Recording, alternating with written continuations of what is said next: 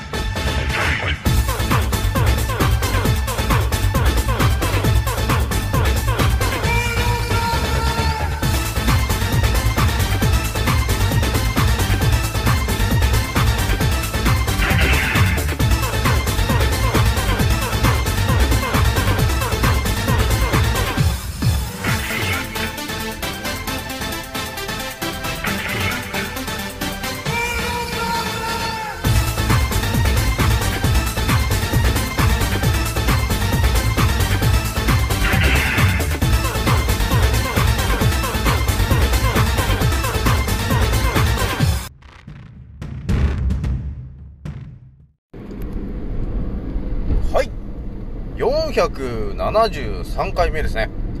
賢者の戦闘プログラムだいさんびゃくろくじゅうはちだん始めさせていただきます。創造船オメガ号宇宙一の名記録マスター青木丸でございます。今から話すことは私の個人的見解とおとぎ話なので決して信じないでくださいね。はい、ではですね、今回ね、いつも通りインスタの告知でお伝えしたんですが、えー、まずね、えー、一発目にお伝えするのがですね、えー、ついに、えー、全知全能の神ゼウスの思考降臨と、えー、いうことになってるんですよね。まあね、前回のね、昨日のラジオを聞いてもらってるとね、あ、青木村さんあれだね、ゼウス降臨してるねっていうのがちょっと分かってきてるかなと、えー、いうところがあるんですけど、まあそんな感じでね、なんかついにね、あのー、ギリシャ神話のね、なんかあのー、一番偉い人がね、ちょっと降臨したんだね。それで、あの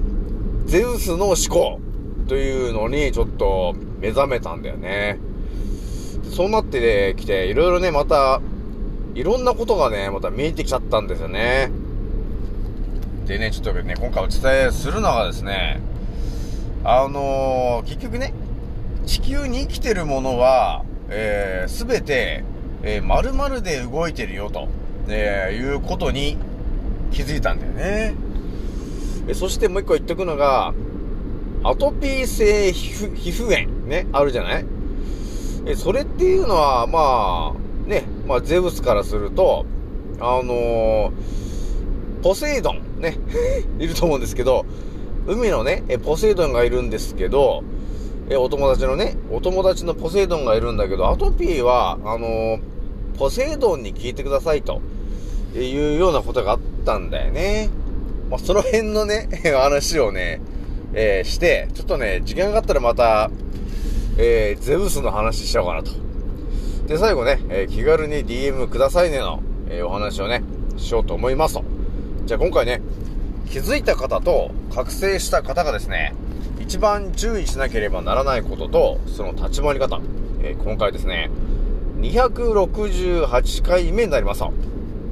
えー、いう感じでね、えー、今回もスタートするわけなんですが、えー、まず、えー、皆さんにお伝えするべきなのが、えーとね、私のアンカーラジオさんがですね、えー、今日ね、なんかちらっと見たときに、えーとね、いちまんはっせんろっぴゃく再生をね、えー、突破してたんだよね。じゃあじわじわあれだね、言ってるねと、えー、いうことがあって、えー、皆さんまたまた聞いてくれてありがとうというね、もう感謝の言葉しかないと、ね、いうことになっているんだよね。やっぱりね、人生の時間を青木丸で使ってもらえるのはありがたいなというところがございます。やっぱりね、皆さん日本人は特にね、あのー、なんだろう、やることが多いじゃない、基本的に。朝起きてからね、朝起きて仕事行って帰ってきて寝るまでの間の、あんまりもう、なんていうの、自分の、なんかゆっくりできる時間がないじゃない。ね。そんな中ね、あのー、青木丸を聞いてもらってると、ね、いうのはとてもありがたいな、ということをね、感じているんですよね。えー、なので、ありがとうございました。いうことになります。じゃあね、えー、なんだかんだで、まあ、とりあえず今 いちまんはっせんろっぴゃく なんですけど、これはなんだろうね、もう気づいたらにまんいっちゃうんかなとね、いう感じがあるよね。まあでも、ひとまずあれかな、できるだけあの、たくさんの方に聞いてもらえた方が、あの、覚醒する人だったり、えー、一気に健康する人が、あの、爆発的に増えるなというところがあるんだよね。まあ結局あの、人間のからくりの全てをお話ししちゃっているんですよね。えー、そしてあの、えー、免疫力の上げ方とかね、あの、自然治癒のやり方とかなんかその辺の、えー、本当に世に出てこないところの話をね、あの、ペラペラとね、話しちゃってるのが、この、宇宙一の免疫力マスター、青木丸っていうね、この私なんですけど、まあもうね、何回言ってんだよってね、いう感じありますけどね。もうよんひゃくろくじゅうはちかいとかなんとかって言ってますけど、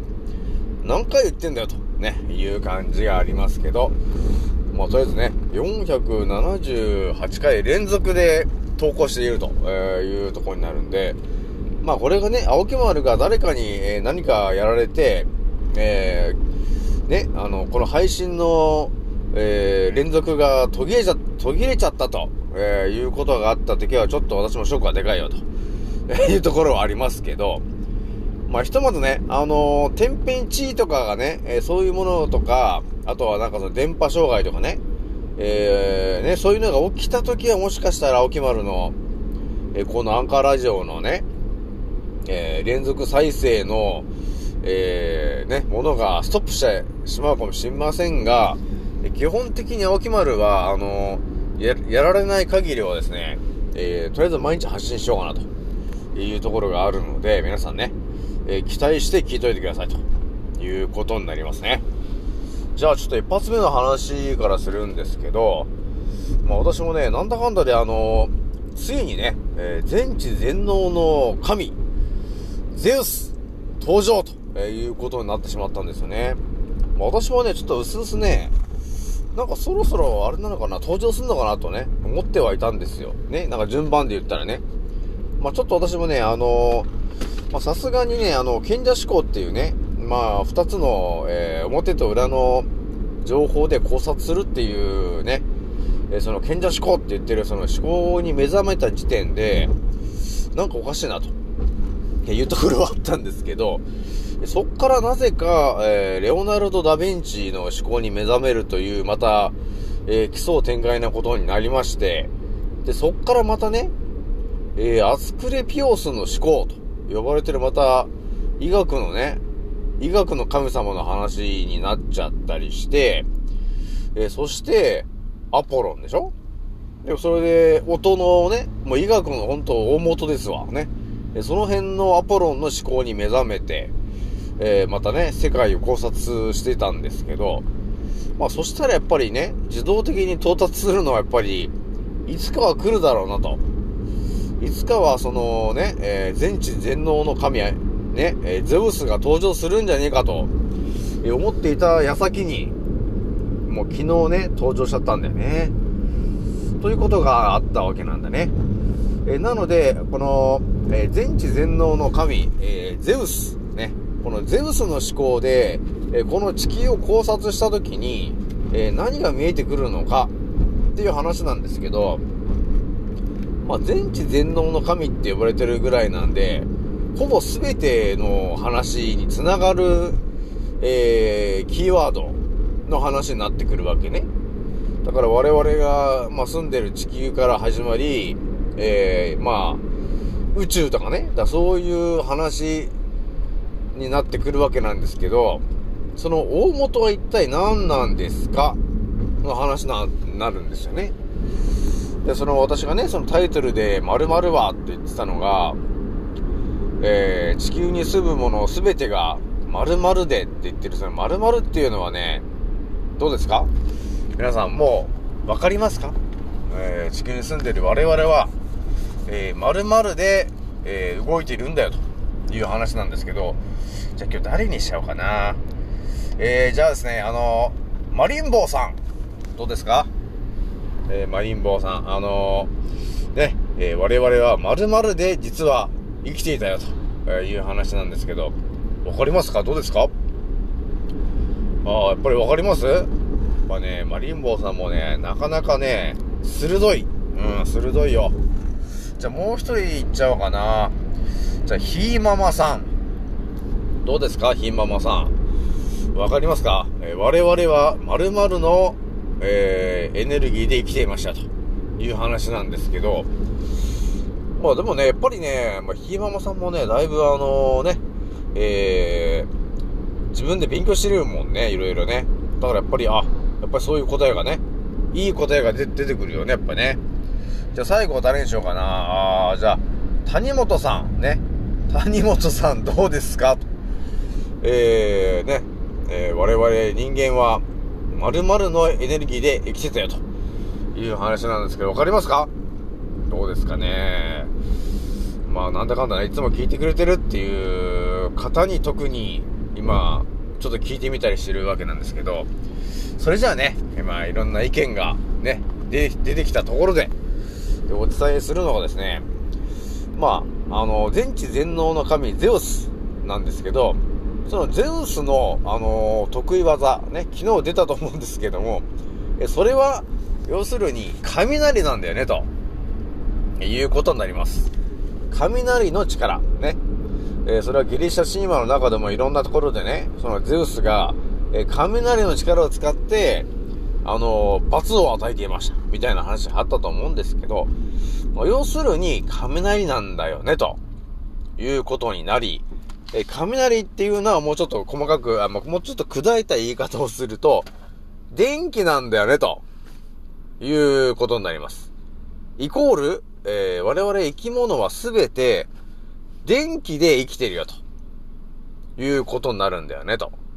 えー、いうことが、えー、この地球と呼ばれてる、なんていうの、多分ね、この世界に隠されてた、大元の結構大事な話になってくるのが、要するに電気の話なんだよねということなんですよ。だこれね、だからこの話で世界をまた考察していくとまたね、いろんな話が出てきちゃってて、やべえなという感じになってきてるんですけど、だからあのー、我々ね、例えば我々人間が電気でね、電気の力で動いてるんだよっていう風にえー、答えが出たとするじゃない。もう私もほぼ答え出ましたけど、そうなった時に、えー、なぜ人間は病気になるんですかって な, なるじゃない。え、そしたら、おのずと答えが見えてくるのは、じゃあ電気の、だから要するに、ね、人間が電気で動いているんであれば、その電気回路のその流れが悪くなってるんじゃないんですかということになるでしょ。電気で動いてんだから、電気のその動力のね、えー、流れが悪いところが自動的に、あのー、故障するわけだよ。えー、だからそこが病気になっちゃうんだよね、という考え方になるじゃない。これが、だからあれかな。やっぱり大元の考え方が一気に変わると、えー、そのゴールに対していろいろ、あの、アイデアがいろんなのが浮かんでくるじゃない。そこもやっぱり一気に変わってくるよね。だからね、すげえなと思ってるんですけどね、このゼウスは本当に。だからあのー、まあ私がねお伝えしちゃいますけれども、まあひとまずね、昨日もちらっとお伝えしましたけど、えー、我々が病気になる原因っていうのはね、我々が機械で動いているんだとね、いうことが見えてきたときに、やはり見えてくるのが。えー、機械の、機械だから要するに電気ね。電気の流れが悪くなってるところから、えー、病気になるんですよ、と、えー、いうことになってくるんで、やっぱりね、大事になってくるのは、えー、電気が流れやすいのかどうなのか、そこが結構大事な話になってくるんですよね。えー、だから、えー、我々も錆びてしまうと、電気が流れにくくなるわけよ。そうすると、そこが故障して、病気になりやすくなると。いうことになるわけね。だからやっぱり私がね、あの、よくお伝えしている、沖縄のヌチマースを取ってくださいねと。ね、毎日 いちグラム でも取ってくださいよって言ってたんだけど、ここの話にもろぶつかっちゃうわけだよね。えー、要するに、えー、塩分濃度を上げていけば、ね、あのー、海と同じになればですね、えー、一番電気が通りやすいということになるんですよね。実はね。だから海が ペーハーはちてんに とかなんですけど、えー、人間の中もね、えー、それと同じぐらいの塩分濃度にしてあげると、えー、ものすごくその電気の通りがね、良くなるわけなんですよ。えー、だから健康になるわけ。だからね、あのー、沖縄のヌチマースとかを結構おすすめするんですけど、大体ね、誰におす、おすすめしてるかっていうとですね、血流が悪くなってる人とか、えっと、頭痛になってる人とかね、であとは生理痛が重い方とか、えー、あとは腸内環境が悪い方、でそういう方たちに対して、私はね、私はこう、ヌチマースを、いちグラムまずは取ることから始めてくださいね、ということでお伝えして、で、ほとんどの方がね、あの、便秘が治ったり、生理痛が軽くなったりね、えー、血液がそのドロドロだったのがサラサラになったりとか、えー、ものすごいいい効果が出てるわけなんだけど、これがね、私はね、なんでっていうのが、あ、とりあえず沖縄のね、えー、天然塩を取ってるから、いや、良くなったんだって思ってたわけなんだけど、これがやっぱりね、人間のからくりの大元が、電気で動いてたんだよねっていうことになると、やっぱりこの考え方も変わるじゃないと。えー、だから我々は、えーと、電気で動いているので、えー、自動的にその塩分濃度が薄いところっていうのは、電気の流れが悪くなっているわけなんですよ。えー、だから、その結果、ね、便秘になってたり、えー、生理痛が重かったり、ね、だからそういう症状が起きてるんですよね、と。あの、電気の流れが悪いから。っていうことになるわけよ。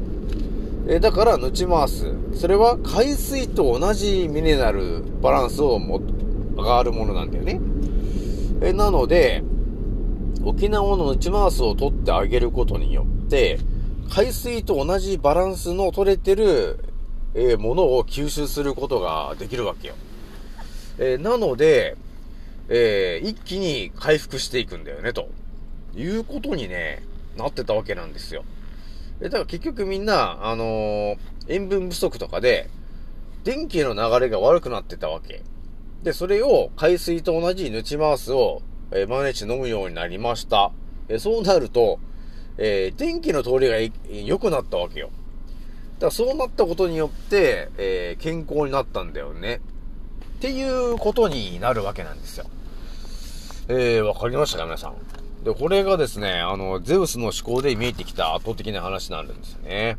じゃあちょっと二つ目ね、またちょっと面白い話しとくんですけど、まあ、今まだね、まだじゅうななふんぐらいしか 話, 話してないですからね。でね、あのー、アトピーの話もね、あのー、最初したと思うんですけど、ね。えー、なんだっけ、誰だね、あ、ポセイドンか。ポセイドンに聞けと。えー、いう話あったんですけど、えー、私がね、この、ゼウスの思考で目覚めて、人間は、まあ人間はとか生き物は全て電気で動いているよと、えー、いうことに到達したときに、えー、何を調べたかというとですね、要するに塩分濃度が高くなれば、電気の流れが良くなるでしょ？だからその辺の話と、ギリシャ神話に出てくる人たちを、えー、ミックスして検索を仕掛けていったときに、まあ、いろんな情報が見えてくるわけ。えー、で、まあ、一つ言うね、まあ、言ってみるとですね、えー、なんやかんや出てくるのが、死んだ人間をね、そう、亡くなってる人間を生き返らせるのに、どうやったのかという話の中にもですね、えー、それは私も過去、ね、同じような話をちょっとしたような気もするんですけど、フランケンシュタインね、いましたね。えー、フランケンシュタインが生き返るときにどういう状況だったんですかというところの話ですけど、えー、フランケンシュタインが生き返らせるのに、えー、その生き返らそうとした人はですね、どうやったかというと、えー、まずは、えー、海水で浸したわけなんだよね。そのフランケンシュタインの死体を、えー、そして塩分濃度がねしょっぱい海水で浸して、えー、さらにそこに、えー、雷を落として、えー、電気で、えー、生き返らせようとしたわけなんですよ。っていう話なんだよね、あれは。えー、だからそういうところからもわかるように、えー、我々生き物はですね、塩分濃度と塩分の要するに海水と健康、えー、というのは結構あの大事な話になるわけなので、これでねまた調べていったときにまた次何が見えてくるかというとですね、えー、だから海水、えー、スペース開けてアポロとかね、えー、その辺で調べていったときに、えー、見えてくるのがですね、皆さん知ってるかな、海水療法というものにね到達してくるわけなんですよね。これはね結構レアな話で、多分ね当たり前と常識で生きてる人は多分ここに出会わないで本当亡くなっていくんだけど、えー、私が到達してしまったんで、えー、これが多分ね未来で、えー、我々の健康を維持するためにとても大事な、えー、療法、海水療法になるからね。でこれがですね結構圧倒的な話が調べると出てきちゃっててやばいんですよね。まあ、私も過去ねいろんな海水に絡む人のね、えー、やつも発信してきてるけど、まあ、その人たちもちょっと出てきてちょっとあれ繋がったっていうことがあったんですよ。まあ、その海水でいう一人有名な一人挙げておくと、まあ、皆さんも知ってるとは思うんですけどね、えー、それはルネ・キントン。これ知ってる人は知ってますよね。海水療法の人ね、せんはっぴゃくななじゅうななねんね、えー、フランスの人なんですけど、この人も結構ねあのー、がんを治すとかそういうような話で出てきたよね、過去ね。だからそういう大元にぶつかっちゃうわけなんですよ。えー、そして皆さん、皆さんがあまり知らない話を言っとくと、えー、ギリシャ神話の、えー、アポロンとかね、アスクレピオスとかその辺の、えー、人たちのその神殿みたいなものがあるんですけど、その神殿の近くにはですね、温泉が結構 あ, あるんだよねと。皆さん、ギリシャ神話の中に出てくる神殿の近くには必ずと言っていいほど温泉があるんだよねということになってます。なので、えー、アポロンとかね、えー、その辺の人たちは、えー、過去温泉を使って、えー、病を治していたんだよねと、えー、いうことがね実はねあったんだよね。でもこれあんまりね世の、世の中出てこない話なんですけど、実はねそういうことがねあったんだよね。えー、なのでこのね、温泉っていうのもだいぶ、えー、関わってくる話になってきますかね。そしてまた、えー、日本の中で、えー、それを海水を、ね、調べていったときに見えてくるのがですね、なんと、塩当時という言葉なんですよね。よくなんか、当時の旅とかって言って温泉に入って病気を治そうみたいな話があると思うんですけど、えー、それに、えー、関係するような内容の中に、えー、もう一個あるのがですね、塩当時と呼ばれてる、えー、キーワードだったんですよね。でね、この話もね、本当ものすごい話に発展しちゃうんですけど、ちょっとでもあれかな、今回これぐらいにしこうかな。ちょっとまたね、やべえ話ばっかりになるんですよ。このね、海水の話っていうのはね、相当やばいんだなっていうのがあるんですよね。このね、海水を使っていろんなことを過去いろんな人がやってるんですけど、あのね、一つ言えるのはですね、海水を使って結構効果が出るわけなんですよ。でも、それを広めようとした先生がですね、結構な確率でもういないんだよね。いうことになるんですよ。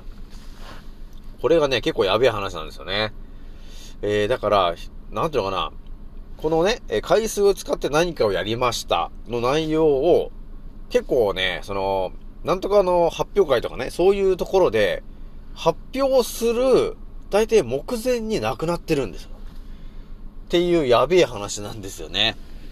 ということがあるので、あのー、結構やべえんだなっていう話なんですよ、これ。私もね、あの、よく気づいたなと。よく到達したな、青木丸と。いうところはあるんですけど、このね、海水に関わる話っていうのが、結構リアルに効果があるんだよね。だよね。なんですよ。これほんとね、効果ある話なんですよと。だから、あのー、まあ、ゼウスのね、思考に目覚めていろいろ私考察してるけど、やっぱりね、塩分濃度っていうのが、あのね、とてつもない効果があるんですよ。あの塩分濃度をね、上げることによって。だから海水と同じ塩分濃度にできれば、多分ね、ほぼなんか病気というものがね、だんだんだんだん ほ, ほぼ良くなっていっちゃう。だから要するに、あの、電気の流れが良くなるから、あの、すべてが良くなるんだよね、と。そういう考え方にね、なるんですよね。えー、だからやっぱりね、塩分濃度っていうのがね、とても大事だなっていうことにまず気づくでしょ。で、次に気づくのが、この今世の中でね、日本で言うと、えー、減塩することで健康になるよっていう、この、ね、ことをし、でもあの、すり込まれてるじゃないですか。で、これが見えてくるのが、イギリスの野郎と、知ってたなと、いうことになるわけ。だから今、地球支配してるね、イギリスのね、えー、支配層の皆さんがいますけど、えー、彼らが今日本にやってるね、いろんなイベントの中の一つに、減塩をすることで健康になるんだよっていうね、えー、ことを言ってきてるでしょ。だからね、多分今、そうだな、よんじゅう代後半の人はほとんどの人が、ね、毎日ね、あの、食べる塩分濃度に気遣ってると思うんですよ。だからあんまり塩分を取りすぎちゃうと、高血圧になるから、っていう話をね、その シーエム だったり、お医者さんだったりがそう 言, 言ってきてるから、塩分濃度あんまり取らないようにしてるわけよ、塩分をね。で、そうなってくると、要するに、体内の塩分濃度が低下するじゃない？そうすると、何が起こる？電気の流れが悪くなるじゃん。だからみんな健康じゃなくて、不健康になってるんでしょ？ここでなんかね、すべてが見えたんですよ。あ、イギリスの野郎これ知っててやってんだろうということになったんだよね。だから我々は機械で、機械、えっと、電気で生きているよと。えー、だから、塩分濃度が低くなっちゃうと、その電気の流れが悪くなるから、不健康になるんだよね。っていうことになります。えー、なので、えー、塩分濃度はやっぱり海水と同じぐらい上げないとダメよ。ね。だから れいてんはちごパーセント 上げないといけないんで、毎日やっぱり いちグラム は必ず取ってほしいね。まず、ぬち回すはね。あれやっぱりあの、ミネラルがたっぷり入ってるお塩なんで、あの、とても体にはいいよ。ね。で、あとはやっぱり塩分を意識して取ってもらうこと。ね。私もだからね、あの、お昼とかね、別に食べたくは な, ないんだけど、この、なんかお弁当とかね、食べるじゃない？その会社が頼むようなやつね。だそこにがっつりとこう、ぬち回すを、ご飯の上にかけるわけだよ。すごい勢いで。えそして、おかずにもすごい勢いでかけるわけだよ。えそうすると、もう勝手に いちグラム 以上はもうかけてんじゃねえかと、いうぐらいになってくるわけで、とてもでもね、体的にはね、あの、免疫力が上がって、上がるから、え、とてもいいですよ、と。あとは毎、まあね、まあ、昼と夜ね、朝、朝はまあ特に私は特に食べないんですけど、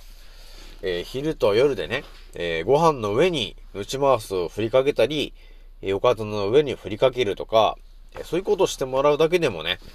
えー、だいぶ効果があるので、ぜひともね、やってほしいな、というところがあります。またね、ちょっとね、これ、ゼウスの思考で調べると、まだね、ものすげえ話が見えてきちゃってるから、ちょっとこれまた近々ね、えー、お伝えするので、こうご期待しといてくださいと。じゃあ最後ね、えー、気軽に ディーエム くださいねの、ね、お話なんですけど、まあひとまずね、今いろんな方にね、えー、ディーエム してるけど、最近私がね、いろんな人の名前を言ってると思うんだけど、その名前呼ばれた人からね、あの、ディーエム とか来ますけど、名前呼ばれたーとかって言ってね、あの、ディーエム が来るんですけど、やっぱりね、あの、まあ、私も過去ね、あの、自分の好きなこの YouTuber とかがいて、あの、チャット欄とかでね、えー、なんか会話した時に、こう、名前とか呼ばれた日にはね、なんかちょっと嬉しいなっていう気持ちがあったわけなんですよ。だからそういうことがあったんで、ちょっと、私もね、まあ、そんな有名人じゃないんだけど、ちょっとやってみようかなと思って、ちょっとやってみたらね、なんかみんな、名前呼ばれたってなんか嬉しい感じになってるから、あ、これはいいなと思って、まあ私もちょいちょいね、ちょっと質問コーナーの時に、ちょっと名前、ちょっと呼んでみようかなというところがあったんですよ。なのでちょっとね、今後も続けていこうかなと、えー、思っておりますと。まあなんだかんだね、あのー、私のインスタもなんかにせんきゅうひゃくにん超えて、もうすぐさんぜんにんなのかなというところもあるし、えー、私の超マニアックなテレグラムがですね、えー、気づいたらひゃくにんを超えちゃってて、これ大丈夫かと、ね、いう感じになって、なんかだいぶ人気になってきてると、えー、いう感じがありますんで、ちょっとね、そっちの方もちょっとね、ちらちら名前呼ぼうかなと、えー、思ってんだよね。じゃあね、なんだかんだでやっぱりさんじゅっぷん超えちゃってるから、じゃあ今日これぐらいにしときますね。じゃあ次のおせいでまたお会いしましょう。またねー。もうそろ大空の彼方、曇り空がはけてく。